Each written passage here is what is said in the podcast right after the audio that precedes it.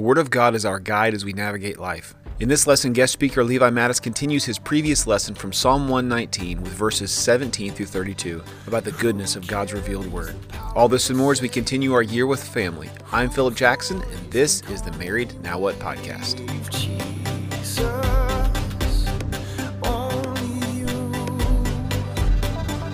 Okay, so we're going to continue um, probably a long drawn out series over Psalm 119.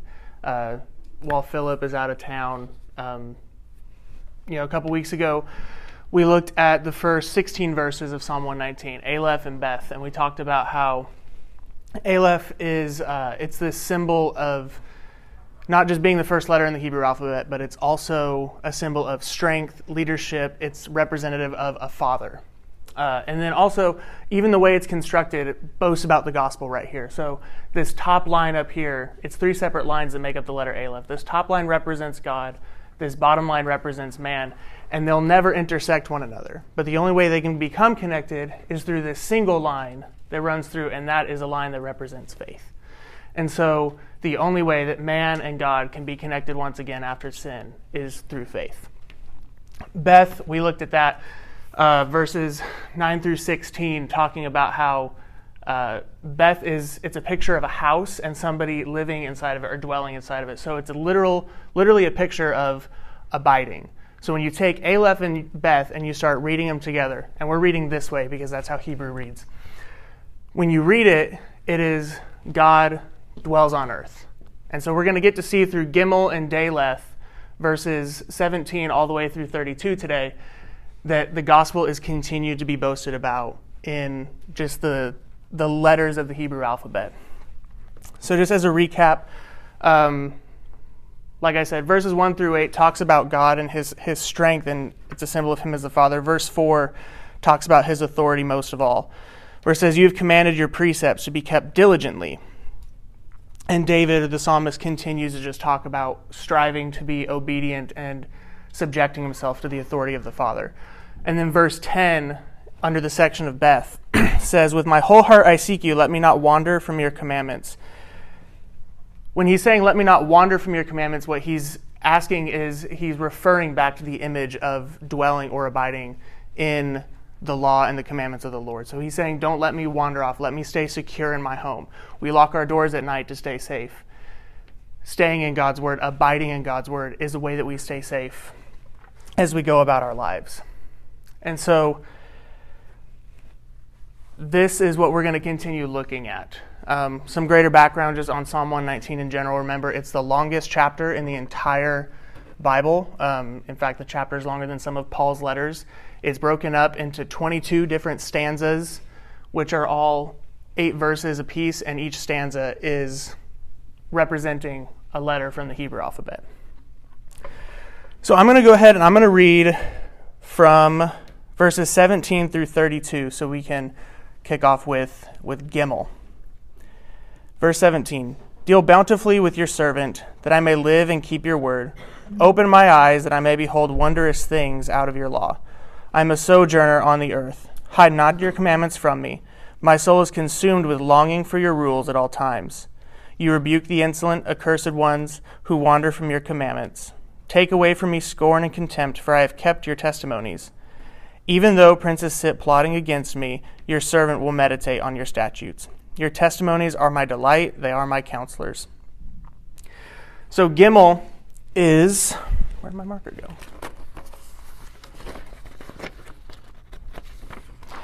Gimel is a picture of charity, loving kindness, and, and serving somebody who is actually um, in less fortune than you are. So the image for Gimel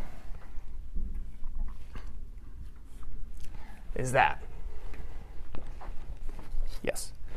So what Gimel represents is it's actually a man walking on to give charity to somebody else, to show loving kindness. So when we throw it into the the sentence of the meaning of these letters, God dwells on earth to show loving kindness we're going to get to see something really cool in Daleth and see how the gospel just continues on. But as for Gimel, with it showing loving kindness, we get to, when we have that in mind and when we look at the way that the psalmist is writing, you can see a heart cry for generosity, for charity, for this loving kindness to be shared with us as people reading his word.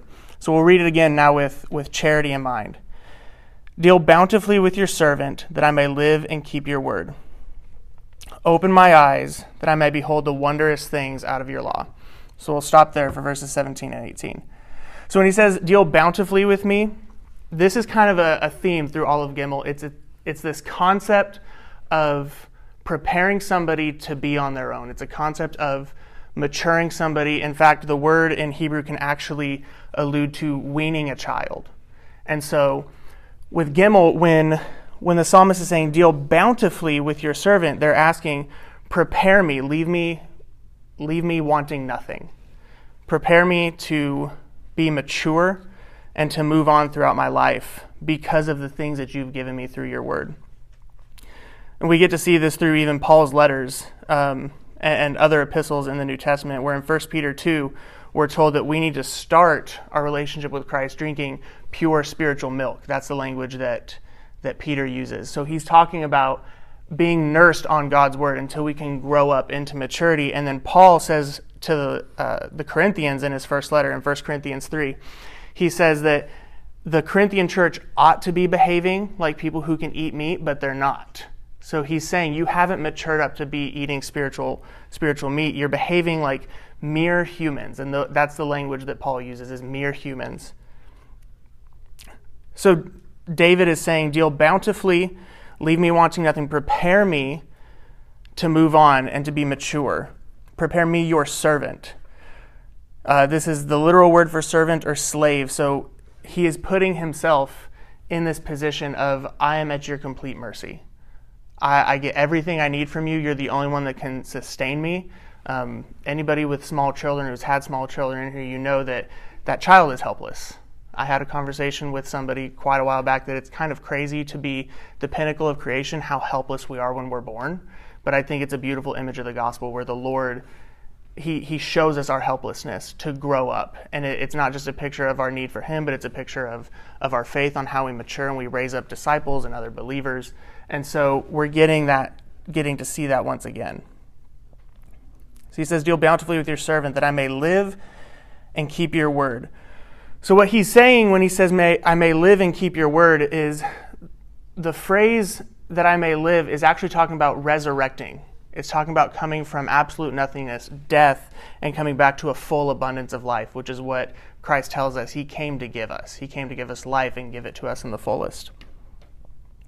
Verse 18 Open my eyes so I may behold wondrous things out of your law. So, this request to see these wondrous things out of the law. These wondrous things are things that we actually can't comprehend on our own. And we get this a lot when we're studying scripture and we spend time in God's word and we're like, I don't get this, I don't get this. And you may even have to step away from a passage of scripture for a week, a month, possibly even a year, and then you come back to it and the Spirit's like, here, take a look at this. The Spirit reveals to us the things that we need to see.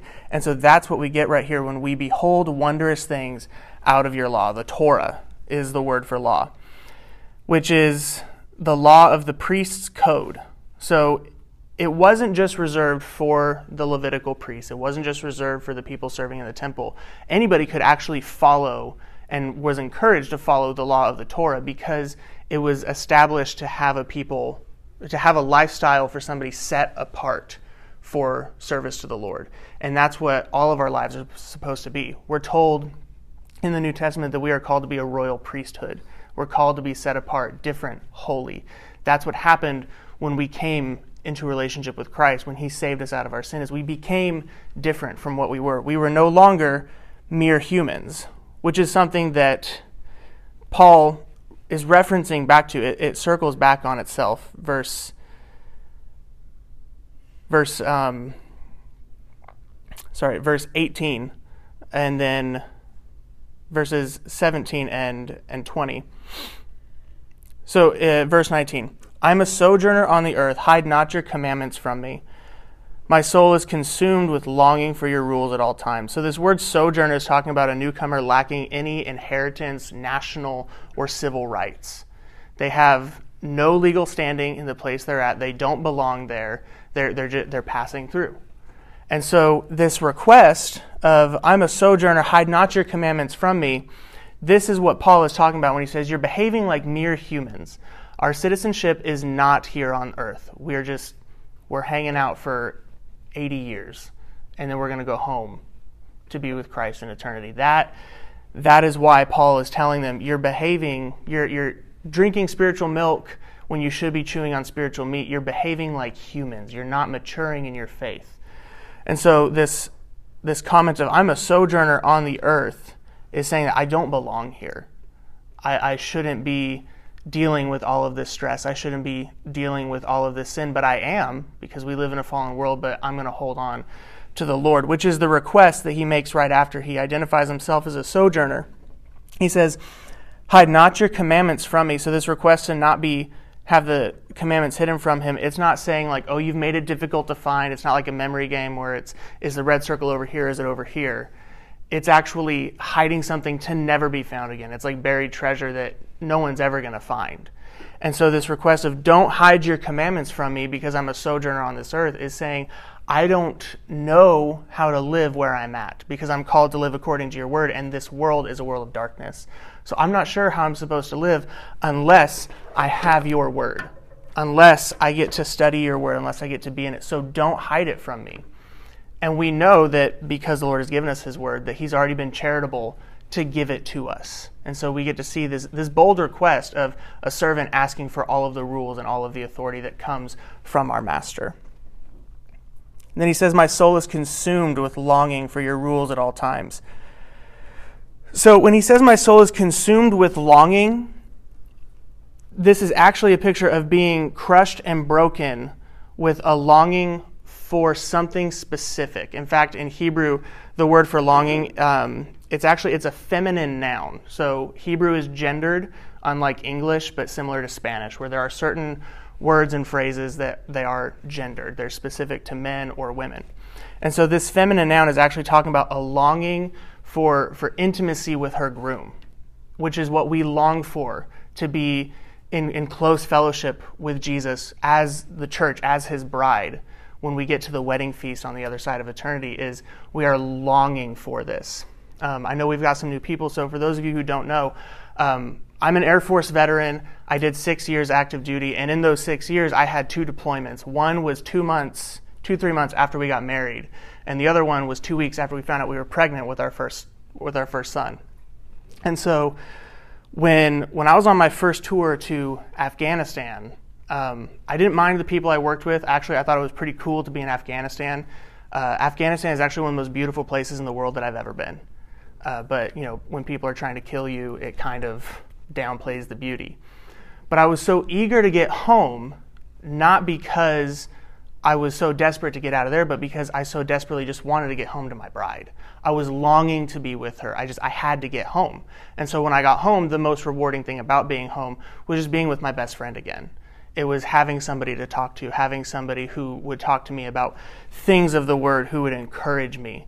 Um, and of course, you know, people not trying to kill you is a great thing, but uh, the the longing here is what this brought to mind was the the anticipation and the eagerness that I had to come home from deployment and just to sit and have a quiet dinner with Becca, um, just just a hugger when I got off of the plane. That's that's all I was looking forward to.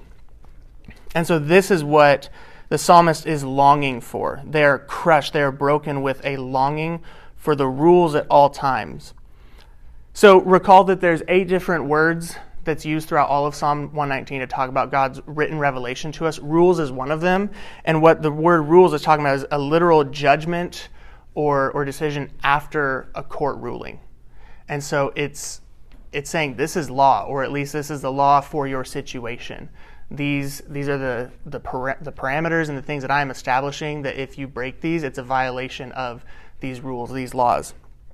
And so it's actually it's begging the Lord, let me have your rules. Let me know how to live my life according to your word. And in light of being a sojourner on the earth, it kind of brought to mind if you've ever traveled to a different country and you've been there for an extended period of time, or even if you've been used to working in your place and you get contracted out to go work somewhere else. You're not familiar with the culture, with the habits, with the language, and sometimes all you want to do is get back to the United States, go to McDonald's, and order a burger in English. That's all you want to do. And that's what this reminded me of is I am wandering around in this world and I have no idea how like how to behave. I don't want to behave like these people. I want to behave according to your word. Teach it to me. I'm just longing to be home in a place where I can brag about you, where I can talk about the great things you're doing, which is why we share testimonies with each other. It's an opportunity to step out of a dark world that we have to go into every week and, and spend time in community with other believers, spend time in life groups or on Wednesday nights or, or throughout the rest of the week when we get together. It's an opportunity to come together and say, hey, I know the rules. I know the way we're supposed to live and according to God's word. And so do you. Let's talk about that and let's have fun with it. And that's what they're asking for. That's what the psalmist is, is requesting here. And the Lord, again, is charitable to give this to us. He's charitable in light of Gimel He's charitable to give us that gift before we even ask for it by giving us a community of fellow believers, by giving us the body of Christ in a local body. Moving on to verse verse 21 though, he continues on and kind of flipping the script where he's instead of saying I'm begging for for your charity, he identifies those who have abandoned and walked away from the Lord's charity where he says, "You rebuke the insolent and the accursed ones who have wandered away from your commandments." Take from me scorn and contempt, for I have kept your testimonies. So when he's talking about you rebuke the insolent and the accursed ones, what he's talking about is the word for rebuke is saying it's the same way that a father corrects his sons or God corrects the nations throughout all of the Old Testament. Is it's done out of love, it's done out of compassion, it's done out of charity to bring somebody out of, of incorrect living and bring them into proper living. When I have to discipline Bennett, my son, I don't always enjoy it, but I know that if I don't discipline him in this moment now, then what's going to happen is he's going to continue to live in this sin and it's just going to, it's going to spiral out of control. But if I if I rebuke him now out of love to bring him out of this bad behavior and into good conduct, then I'm doing my job as a father.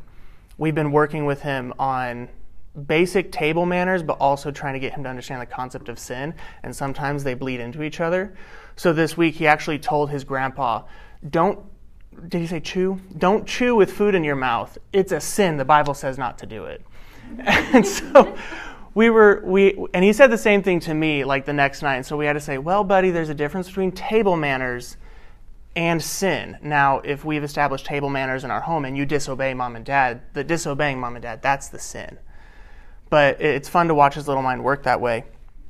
But the times where I have to rebuke him for for table manners or for screaming too loud when we asked him, you know, to play a little bit quieter, um, or just defiant disobedience. The times where we have to correct him, it's not always.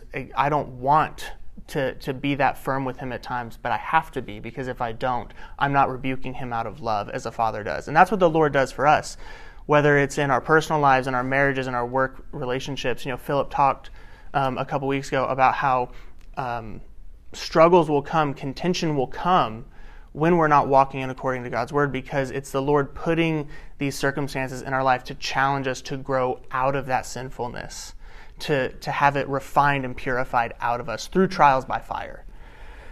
And so God does rebuke the insolent and the accursed ones and those who wander from the commandments. So the, the insolent and accursed ones are those who have downright just rebelled. They've become arrogant and walked away from the, the commandments of the Lord.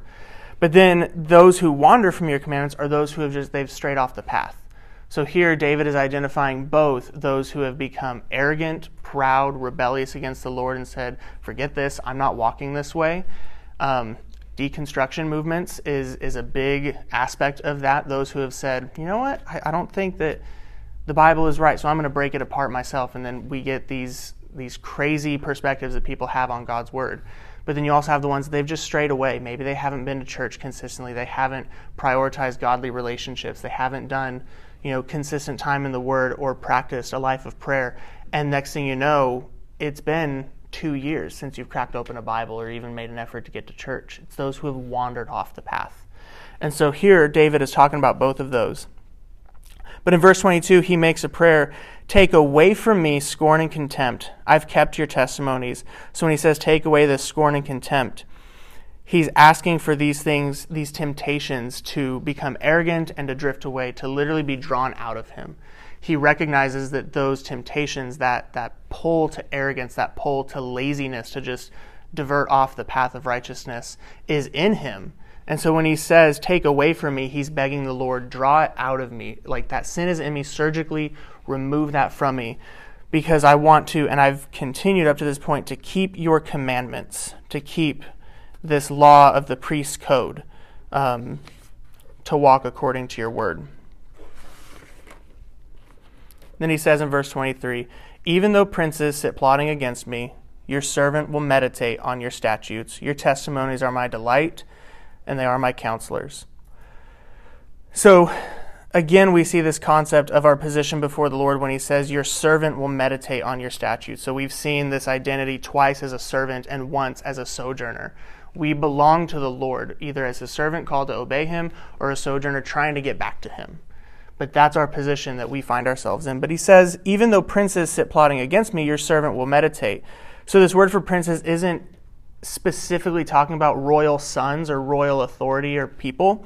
It's talking about um, people of dignity, but identified as formidable foes. So think about today when you think about the large culture, people who have a lot of dignity, a lot of esteem, people who have a lot of popularity, whether it's the media, whether it's politicians, whether it's um, entertainment.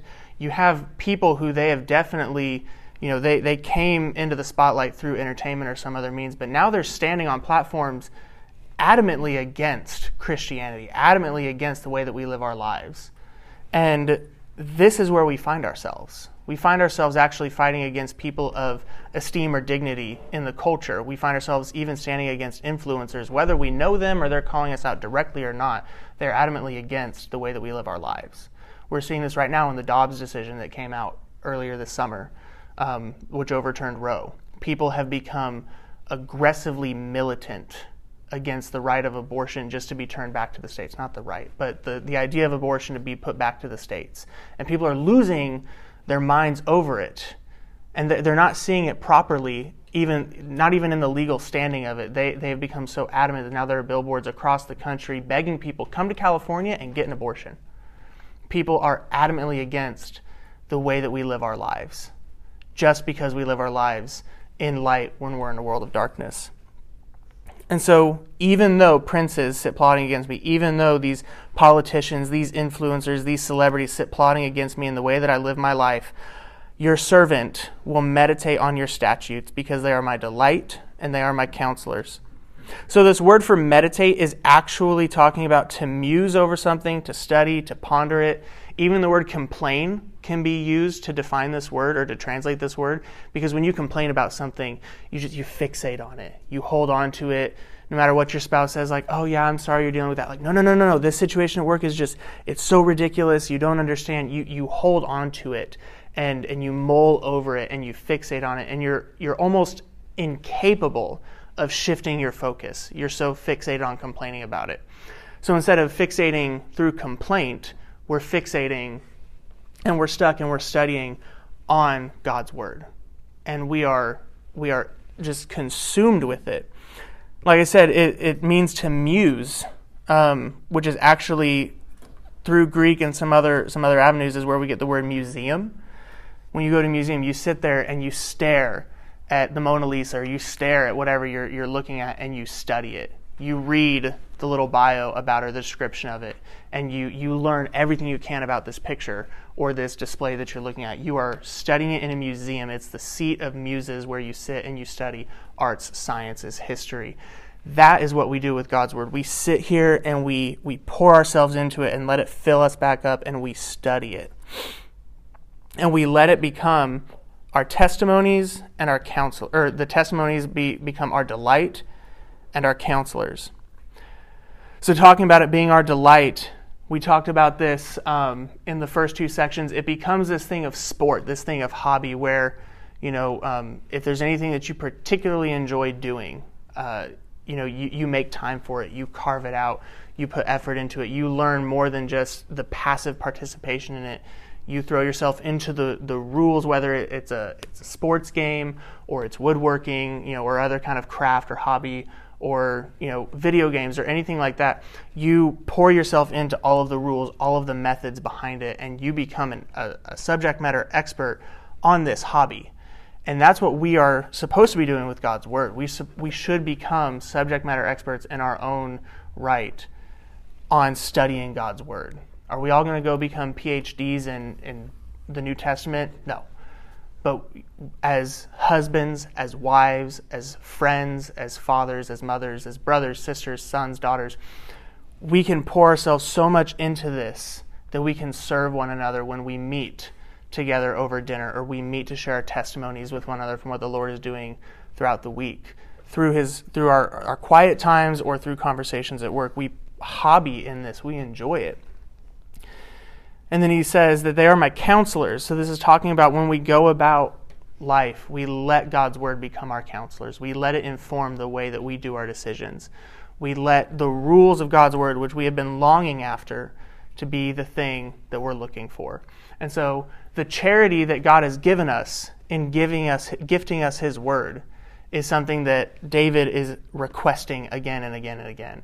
He's acknowledging how charitable the Lord has been through this practice some uh, some details on the actual letter of Gimel behind or beyond uh, some of the things that it means. It has a value of three numerically, um, and it also represents the. So it, it is a picture of a man walking, but it also symbolizes and the practice of running after God's command so that we can practice loving kindness ourselves. It's chasing after the Lord so that we can practice loving kindness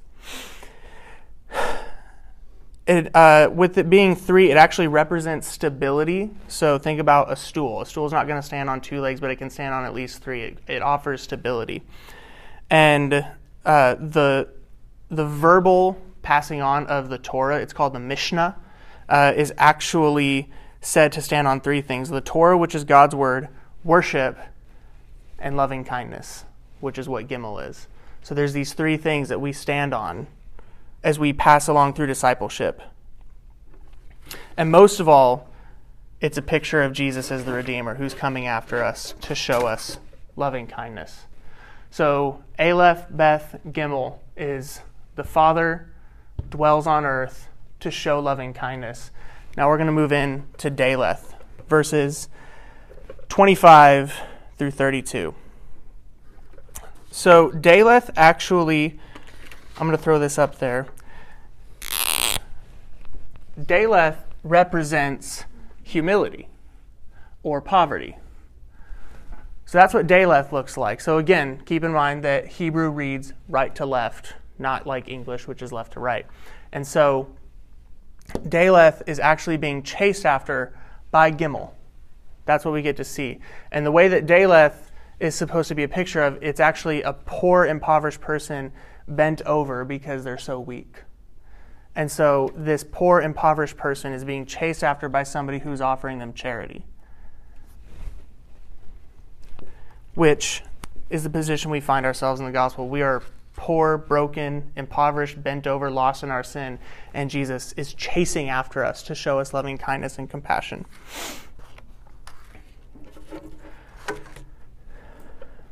Verse 25. My soul clings to the dust. Give me life according to your word. When I told of my ways, you answered me, Teach me your statutes. Make me understand the way of your precepts, and I will meditate on your wondrous works. My soul melts away for sorrow. Strengthen me according to your word. Put false ways far from me, and graciously teach me your law. I have chosen the way of faithfulness. I set your rules before me. I cling to your testimonies, O Lord. Let me not be put to shame. I will run in the way of your commandments when you enlarge my heart. So there's this concept in Hebrew religious culture, Jewish religious culture, of it's called bittul and devekut. And, and they, they connect one another. So the concept of bittul ties into Daleth, and it is talking about absolute humility. So the concept behind behind bittul is actually saying, I recognize that I am a human being. I recognize that I exist, that the Lord made me. But you know what? I'm nothing. I'm dirt. There's a, there's a David Crowder song that came out years ago that says, You are the antonym of me. You are divinity, saying that we are the absolute farthest thing from what God could possibly be. And that, that's where the practice of bittul starts, it's this absolute humility. But bittul is absolutely necessary to practice devekut, which is, we find from John 15, abiding in the Lord. Beth, abiding. And so, in order for us to abide with the Lord, we have to start with humility. And we're told that God resists the proud, but he gives grace to the humble, and he draws near to us. And so we have to have humility. We have to know where we are at in our sin so we can accept the full grace, the full measure of the grace and the loving kindness and charity that Jesus has for us. So, verse 25 starts this concept of bittul. Says, My soul cleaves to the dust, give me life according to your word. So, my soul cleaves to the dust is a phrase of absolute humility. It's talking about the very thing that God used to give us life. My soul is now cleaving to the dust. So, the word cleave, there's a reason that God, when He gives the command for a man to leave his father and mother and cleave to his wife, we see that again in Ephesians. What the word cleave is talking about is to actually um, fix yourself to something absolutely, or even to stain it. So if you've ever stained a piece of wood or even gotten a stain on a t shirt or something, that's not coming out.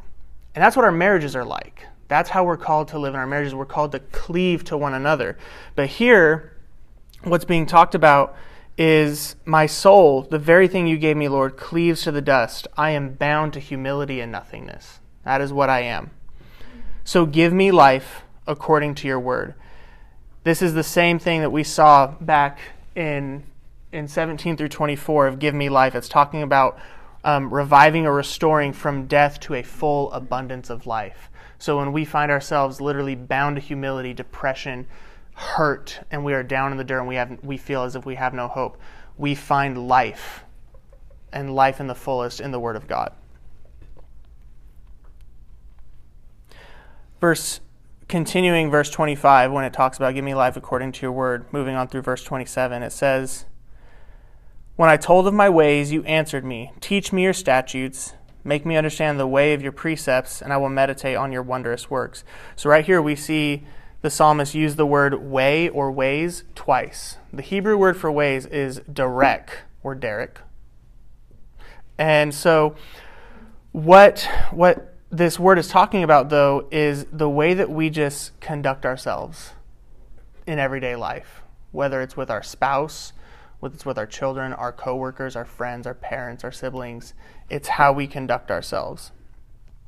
And so when the psalmist says, When I told of my ways, you answered me. There is so much more in the Hebrew to this than we get in English. So the phrase, when I told, it's not just saying, oh yeah, you know, I, I, passively or I just kind of casually told you about the way I was living my life.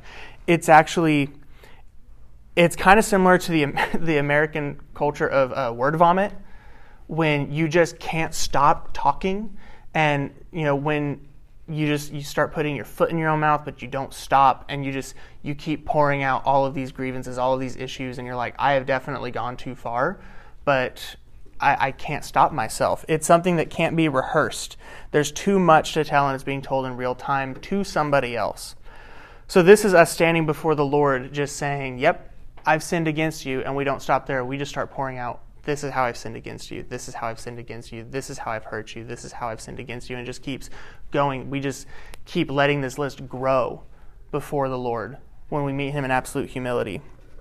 But when it says, You answered me, it's specifically talking about the way that God answers in ways that reveal His grace to somebody being accused. So, right here, the psalmist is saying, I spilled my guts to you about all the ways I'm sinning against you, and you gave me grace instead.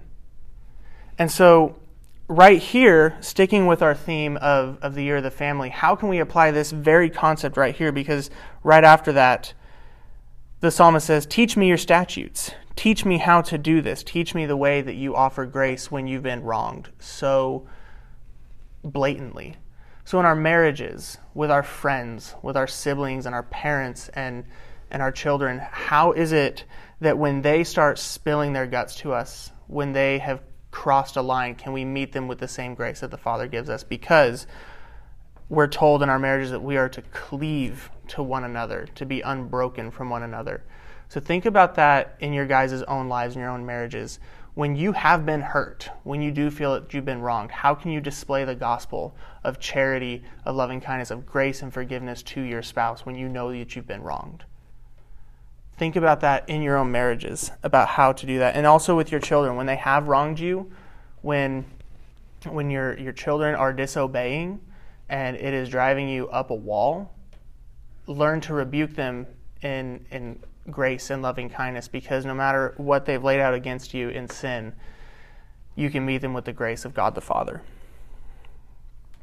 Verse 27 Make me understand your ways, the ways of your precepts, and I will meditate on your wondrous works. So again, there's this request of make me understand the way of your precepts. So it's it's this way that we walk. And it's asking that we would we would be taught these things. Make me understand, make me know and call into mind the way that you live your life. These general precepts, these these charges, these words, these sayings, um, is what we see going back into verse 25. So there's this idea of the way that we live our lives, the way that we can walk about in a godly manner, comes from the Word of God. It comes from the things that we learn. Um, general sayings that we pull out of Scripture, general ideas that we pull out of Scripture. Um, there's a handful that you probably have in your own lives that impact and influence the way that you live. Uh, some of the ones we hear consistently here in church, um, whether it's from Philip or, or, Pastor Michael, you know, Pastor Michael consistently says, um, use your sanctified imagination. He says the Bible doesn't mean what it says, it means what it means. And so that, in, that influences the way that we study Scripture. Philip is always talking about um, the mac and cheese days of life, where your theology is the most basic thing about you, or my personal favorite, turtle on a fence post. There are these general sayings that we can pull from life that we can summarize it into a quick little blurb that helps us understand how we live our lives. In Scripture, we see these things. Do not fear. The Lord is faithful. I am with you always. These are things that we can remind ourselves of as we go about the way that we live, that we use these things to influence and, and determine the way that we live our lives. So, verses 25 through 27 after verse the, the first part of verse 25 talking about bittul verse 27 goes to devekut. It's talking about let me learn these things from you. Let me sit in your house. Let me sit with you abide with you and learn these things and then the pattern repeats itself in verse 28 we go back to this concept of bittul my soul melts away for sorrow strengthen me according to your word so again we see the soul from verse 25 and the soul from verse 28 same word, talking about the breath of life that God gave us. But instead of our soul cleaving to dust, it melts away for sorrow. It is literally weeping or crying from grief and heaviness. Again, we are in absolute humility before the Lord. But then the request comes again. Rather than give me life according to your word, it's strengthen me according to your word. It the word for this phrase, strengthen me according to your word, is saying, fix my feet, give me a firm foundation, establish me not to fall over. Um, I know I'd, I'd, said it a couple weeks ago that after the hurricane hit um, in Florida, in the panhandle of Florida a few years ago, the Air Force base there was wiped out. So the Air Force rebuilt there, but what they did is they built this huge square frame that went all the way into the ground. And that's how they're structuring all their buildings to where when this past hurricane, Hurricane Ian, was threatening the panhandle, the base was actually saying, let people bunker down in this new building. It's not going to fall over. That's this idea of a firm foundation of just being fixated, rooted, grounded in God's word. It's not moving no matter what comes our way. So it's this request moving out of humility, of our souls melt away for sorrow, to strengthen me according to your word, establish me. And then we move back into Devekut. Verses 29 through 32. Put false ways far from me and graciously teach me your law. I've chosen the way of faithfulness, set your rules before me. I cling to your testimonies, O Lord, and let me not be put to shame. I will run in the way of your commandments when you enlarge my heart. So, verse 29 saying, I've put false ways far from me. Again, this, this idea of ways is that Hebrew word derek, where it's talking about just the way that we live our lives. But this put false ways far from me, this false way is a way of deception. It, it fools us, it, it doesn't work, it's flawed. And when it says, take it from me, it, again, it's asking the Lord to draw out of me. I know that it's in there. I need you to pull it out of me because I'm not going to give it up on my own. We were watching The Amazing Race um, a few nights ago, and this current season, there's this gal on there that um, she's all about manifesting your own universal energy. I mean, she, you look at her and she's kind of a trip. But okay, I see people shaking their heads. They've watched this. And she is, she's kind of annoying. But she's like, manifest your own energy. And when like her husband is off doing a challenge, she'll literally sit off on the corner. She'll meditate. She's like, I'm sending you positive vibes, babe. Feel it. And then he'll do the same thing when she's in a challenge. But here's here's the most interesting thing about that. Every single time it was her turn to do a roadblock um, or to do a challenge, she would walk up to it, had no idea what it was, and she would walk up to it and she would break down crying and say, I can't do this this isn't what I'm cut out for. And she's a motivational speaker that like goes all over the country saying you can do it. And as soon as there's something in her way, she just she falls apart. She melts and she just crumbles. Because she has a false worldview of manifesting her own universal energy to make things go the right way. As soon as she hits a trial that she's not prepared for, she falls apart. But if you've watched any other episodes of The Amazing Race or anything like that, the people who you can tell are, are Christians, when they come up on that challenging thing, they say, Oh, I don't know what I'm doing, but Lord Jesus, give me strength. And that's, that's what we get to walk in. We're asking God, take that false way away from me, this false way of living that's going to just absolutely crumble when I get there. Take that away from me, and I am going to live in this path, this life that you have established for me that won't falter and fail. Graciously teach, teach me your word.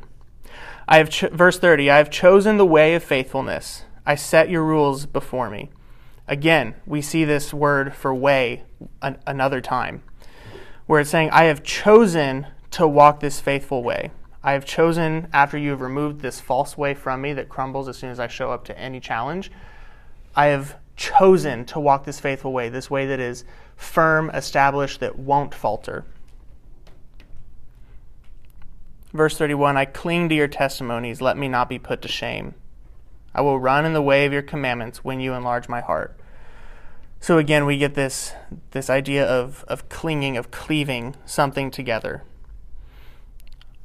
I, I cling to your testimonies. Lord, let me not be put to shame. I run in the way of your commandments when you enlarge my heart. So, this phrase of when you enlarge my heart is actually saying that I'm able, we are able to run in the way of God. We are able to run in this firm foundation, this idea, this lifestyle that won't crumble before us. We're able to walk that way because the Lord has changed our heart. Because He's come and taken hearts of stones and given us hearts of flesh. He's put the Spirit in us. The Spirit has come and dwelt in us, and now we we live as different people. We live as stewards of God's mysteries, as royal priests, people who have been set apart. We get to live that because the Lord has changed us. That has to come first. There are plenty of people in academia today that they, they are biblical scholars. They know far more about Scripture than I probably ever will. But the Lord has not changed their heart. In fact, they know things about Scripture to attempt to tear it down. But then, but their hearts haven't been changed. You can't fully grasp God's word unless the Lord has changed your heart to see it because it is the heart of the Lord. It's been poured out on pages for us. So he's asking that the Lord would expand our hearts so that we can run in his commandments. These the word for commandments is actually the shalls and the shall nots. What we you know think of when we get to the Ten Commandments and other things through Leviticus of actually you will do this if you are my people, and you will not do this if you are my people giving us these clear instructions, these clear guidelines and parameters of how we ought to live our lives. But when he's talking about growing our heart, he's talking about growing it in a way that we could never do it on our own. Growing it and expanding it in a way that only God could, because again, we have these hearts of stone. You know, stones don't grow. in fact, they only break and get smaller. But muscles, things of flesh, those can grow. And so we ask the Lord to take this heart of stone from us and give us a heart of flesh. So finally, some of the last little details about Daleth is, um, you know, the Hebrew symbolizes this as a needy or bent over person that Gimel is running to. These two kind of have to go together because of how much um, they're intertwined with one another. But here's something cool about Daleth. This little piece right here, this is called the ear. And it's meant to symbolize it's listening for the charitable man, bringing them loving kindness. Which makes me think of Revelation 3:20, where Jesus says, "I stand at the door and knock, and whoever hears my voice and opens the door, I will come in and I will dine with him." So Daleth is this bent over, impoverished person. Going, tying even into this concept of bittul, is we have to have this humility. We have to be listening for the Lord coming after us. And then we can come back and abide with him. So we can see not only is it going this way, talking about the gospel, but it's going back this way to talk about the way that we grow in our relationship with Christ and our faith grows. And even in Daleth, there, um, this corner point here is actually a reference directly to Bittul in the way that it's written. And again, Bittul leads to Devekut, so humility leads to abiding with Christ. But when we look at all of this put together, these first four sections, these first 40 or 32 verses, we see God the Father abides on the earth to show loving kindness to impoverished and poor people who can't who can't do anything for themselves. I'm going to say it again, the gospel is not a backup plan. The gospel is not a Hail Mary, it's not God's audible. It's not like we ate the fruit and God said, "Oh no, what am I going to do now?" No, God said from the beginning, I am going to come dwell on the earth among men to show them loving kindness because they can't help themselves. These are things that we get to see when we study God's Word, when we muse over God's Word, when we meditate on it, when we spend time studying it, and then we, when we let it impact our lives. These four Hebrew symbols can impact the way that we have conversations. They can be the things that make us excited to come share testimonies and even prayer requests on Sunday mornings or in life groups we can boast about the things the Lord is doing because God has been bragging about what He's going to do from the moment that He, from before He gave a written language. This was this was just kind of like a teaser trailer for the Jewish people, and I mean we know that they still missed it because they're still waiting for the Messiah. But Jesus came.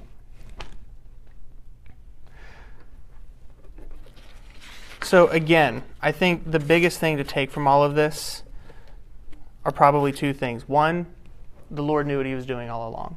And two, when we go back to the concept of I, when I told you of my ways, you answered me. When your spouse or your children or somebody else comes to you and they say, I screwed up, and then they just start listing a laundry list of things and you feel like it's never going to end, or you've been hurt by somebody else and you feel like the hurt is never going to end you meet them with this gracious response that the Lord gave to you first. We love because He first loved us. So I hope that you guys can learn to have a hobby in God's Word if you don't already. Because this is the kind of stuff, and, and everything in here comes because the Lord makes a hobby of it. This isn't something that has to just be done in study prep. This is something that can be done in your own quiet times and the time that you spend with your spouse talking about God's word. Like, get excited about it. Husbands, lead your wives in getting excited about God's word. Wives, encourage and pray for your husbands to get excited about it and be excited about it yourself. Teach your children to be excited about it. Encourage your friends to be excited about it. Because it's not a big book of boring, outdated rules. That's what the world is trying to tell us today. No, it is rich and it is life giving. We saw it over and over. It is life giving and it is the thing that doesn't crumble in front of us when we come up on a challenge that we can't comprehend and understand.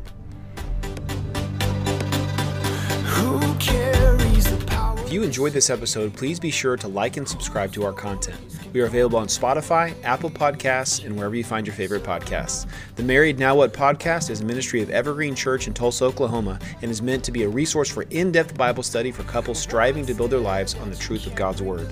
For more information and additional lessons, please visit our website, evergreenbc.org. Dry bones,